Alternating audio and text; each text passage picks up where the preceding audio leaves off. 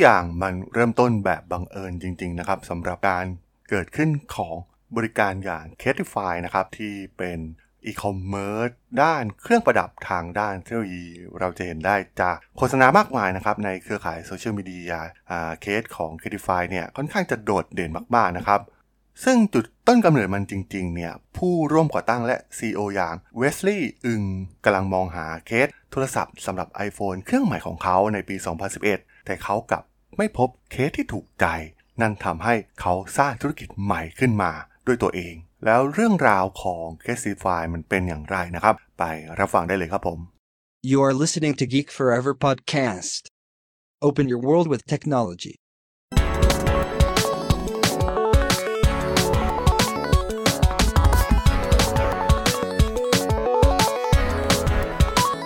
This is Geek Story.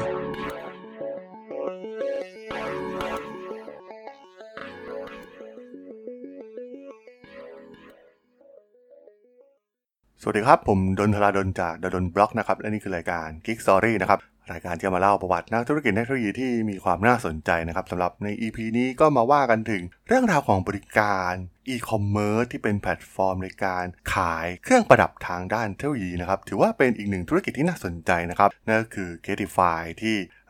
ผู้ก่อตั้งอย่างเวสลีย์อึงเนี่ยมองหาเคสโทรศัพท์สำหรับ iPhone ของตนเองนะครับในปี 2011 แต่ต้องบอกว่าเขากลับไม่พบเคสที่ถูกใจ นั่นทำให้เขาเนี่ยต้องสร้างธุรกิจของตนเองขึ้นมา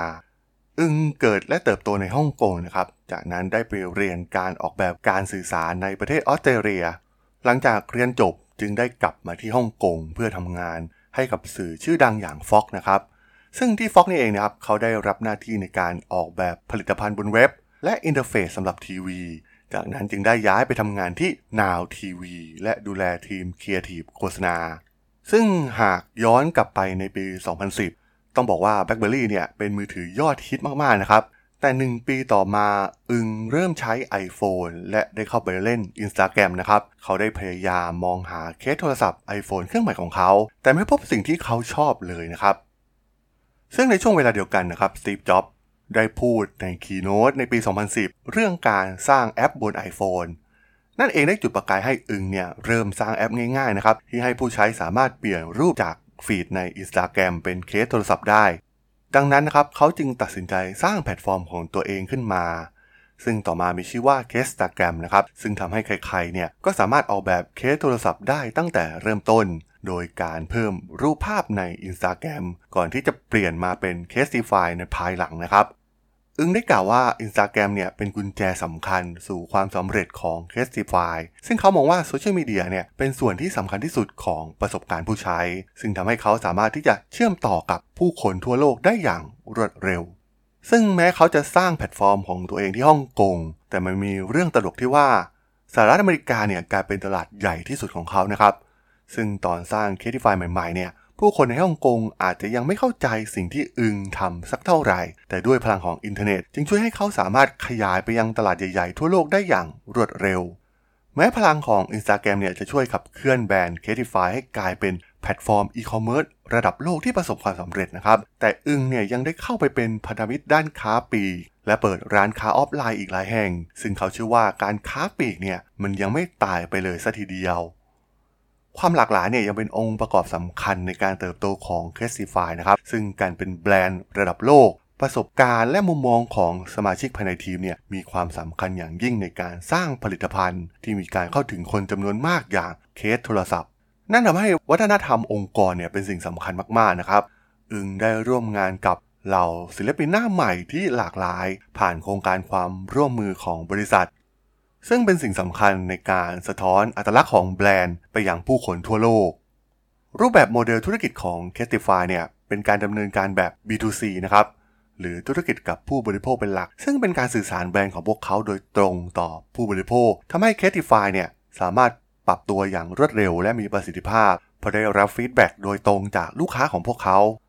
ซึ่งไม่เพียงแค่เคสโทรศัพท์เท่านั้นนะครับ หลายปีที่ผ่านมา c a t i f y ได้ปรับเปลี่ยนจาก แบรนด์เครื่องประดับเทคโนโลยีให้กลายเป็นจุดหมายปลายทางของผลิตภัณฑ์ไลฟ์สไตล์นะครับ บริษัทกำลังทดสอบและพัฒนาวิธีการใหม่ๆ ในการแสดงออกผ่านอุปกรณ์ไฮเทคของลูกค้าอย่างต่อเนื่อง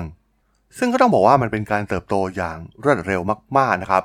ธุรกิจของ c a t i f y ที่ดูเหมือนเป็นธุรกิจง่าย ๆ ไม่มีอะไรซับซ้อน แต่ตอนนี้พวกเขากลายเป็นหนึ่งในแบรนด์ที่โดดเด่นที่สุดในโลกเทคโนโลยี และอุปกรณ์เสริมทั่วโลก การไม่ลดทอนคุณภาพ ด้วยผลิตภัณฑ์ใหม่ที่ออกมาทุกเดือน การร่วมมือกับแบรนด์ใหญ่ ๆ การออกแบบที่ล้ำสมัยนำเสนอการป้องกันการตกหล่น และต้านทานแรงกระแทกที่ดีที่สุด และด้วยความร่วมมือพิเศษระหว่างแบรนด์ที่มีชื่อเสียง ไม่ว่าจะเป็นโปเกมอนโคคาโคล่าหรือ DHL นะครับก็อาจจะกล่าวได้ว่า Catify ในตอนนี้เนี่ยได้กลายเป็นเครื่องประดับเทคโนโลยีที่มีผู้คนหลงรักมากที่สุดไปเป็นที่เรียบร้อยแล้ว โดยอึงได้มีคำแนะนำดีๆนะครับสำหรับผู้ประกอบการในการสร้างแบรนด์ที่ประสบความสำเร็จ อย่างที่เขาทำได้สำเร็จกับ Catify นะครับ นั่นก็คือ ค้นหาสิ่งที่ทำให้คุณแตกต่างจากคู่แข่ง และยึดมั่นในภารกิจของคุณ แม้ตลาดจะเต็มไปด้วยของลอกเลียนแบบ และสินค้าราคาถูก คุณไม่จำเป็นต้องกังวลว่าจะถูกคู่แข่งเล่นงานคุณเพราะลูกค้าชื่นชมในความถูกต้อง และคุณภาพเหนือสิ่งอื่นใดสำหรับเรื่องราวของเวสลีย์อึงกับ แบรนด์อย่าง Casetify ใน EP นี้เนี่ยผมก็ต้องขอจบไว้เพียงเท่านี้ก่อนนะครับสำหรับเพื่อนๆที่สนใจเรื่องราวประวัตินักธุรกิจ นักธุรกิจที่น่าสนใจนะครับที่ผมจะมาเล่าให้ฟังผ่านรายการ Geek Story ก็สามารถติดตามกันได้นะครับทางช่อง Geek Forever Podcast ตอนนี้ก็มีในแพลตฟอร์มหลักๆ ทั้ง Podbean Apple Podcast Google Podcast Spotify YouTube แล้วก็จะมีการอัปโหลดลงแพลตฟอร์ม Blockdit ในทุกๆ ตอนอยู่แล้วด้วยนะครับยังไงก็ฝากกด Follow ฝากกด Subscribe กันด้วยนะครับ แล้วก็ยังมีช่องทางหนึ่งในส่วนของ Line แอดที่ แอดธราดล t h a r a d h o l สามารถ add เข้ามาพูดคุยกันได้นะครับ ผมก็จะส่งสาระดีๆ พอดแคสต์ดีๆ ให้ท่านเป็นประจำอยู่แล้วด้วยนะครับยังไงก็ฝากติดตามทางช่องทางต่างๆ กันด้วยนะครับสำหรับใน EP นี้เนี่ยผมก็ต้องขอลากันไปก่อนนะครับ เจอกันใหม่ใน EP หน้านะครับผม สวัสดีครับ